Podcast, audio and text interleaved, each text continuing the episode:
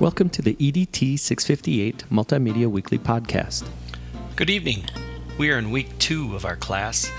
Um, nice job in the discussion area this past week. I really enjoyed reading everyone's take on multiple intelligences.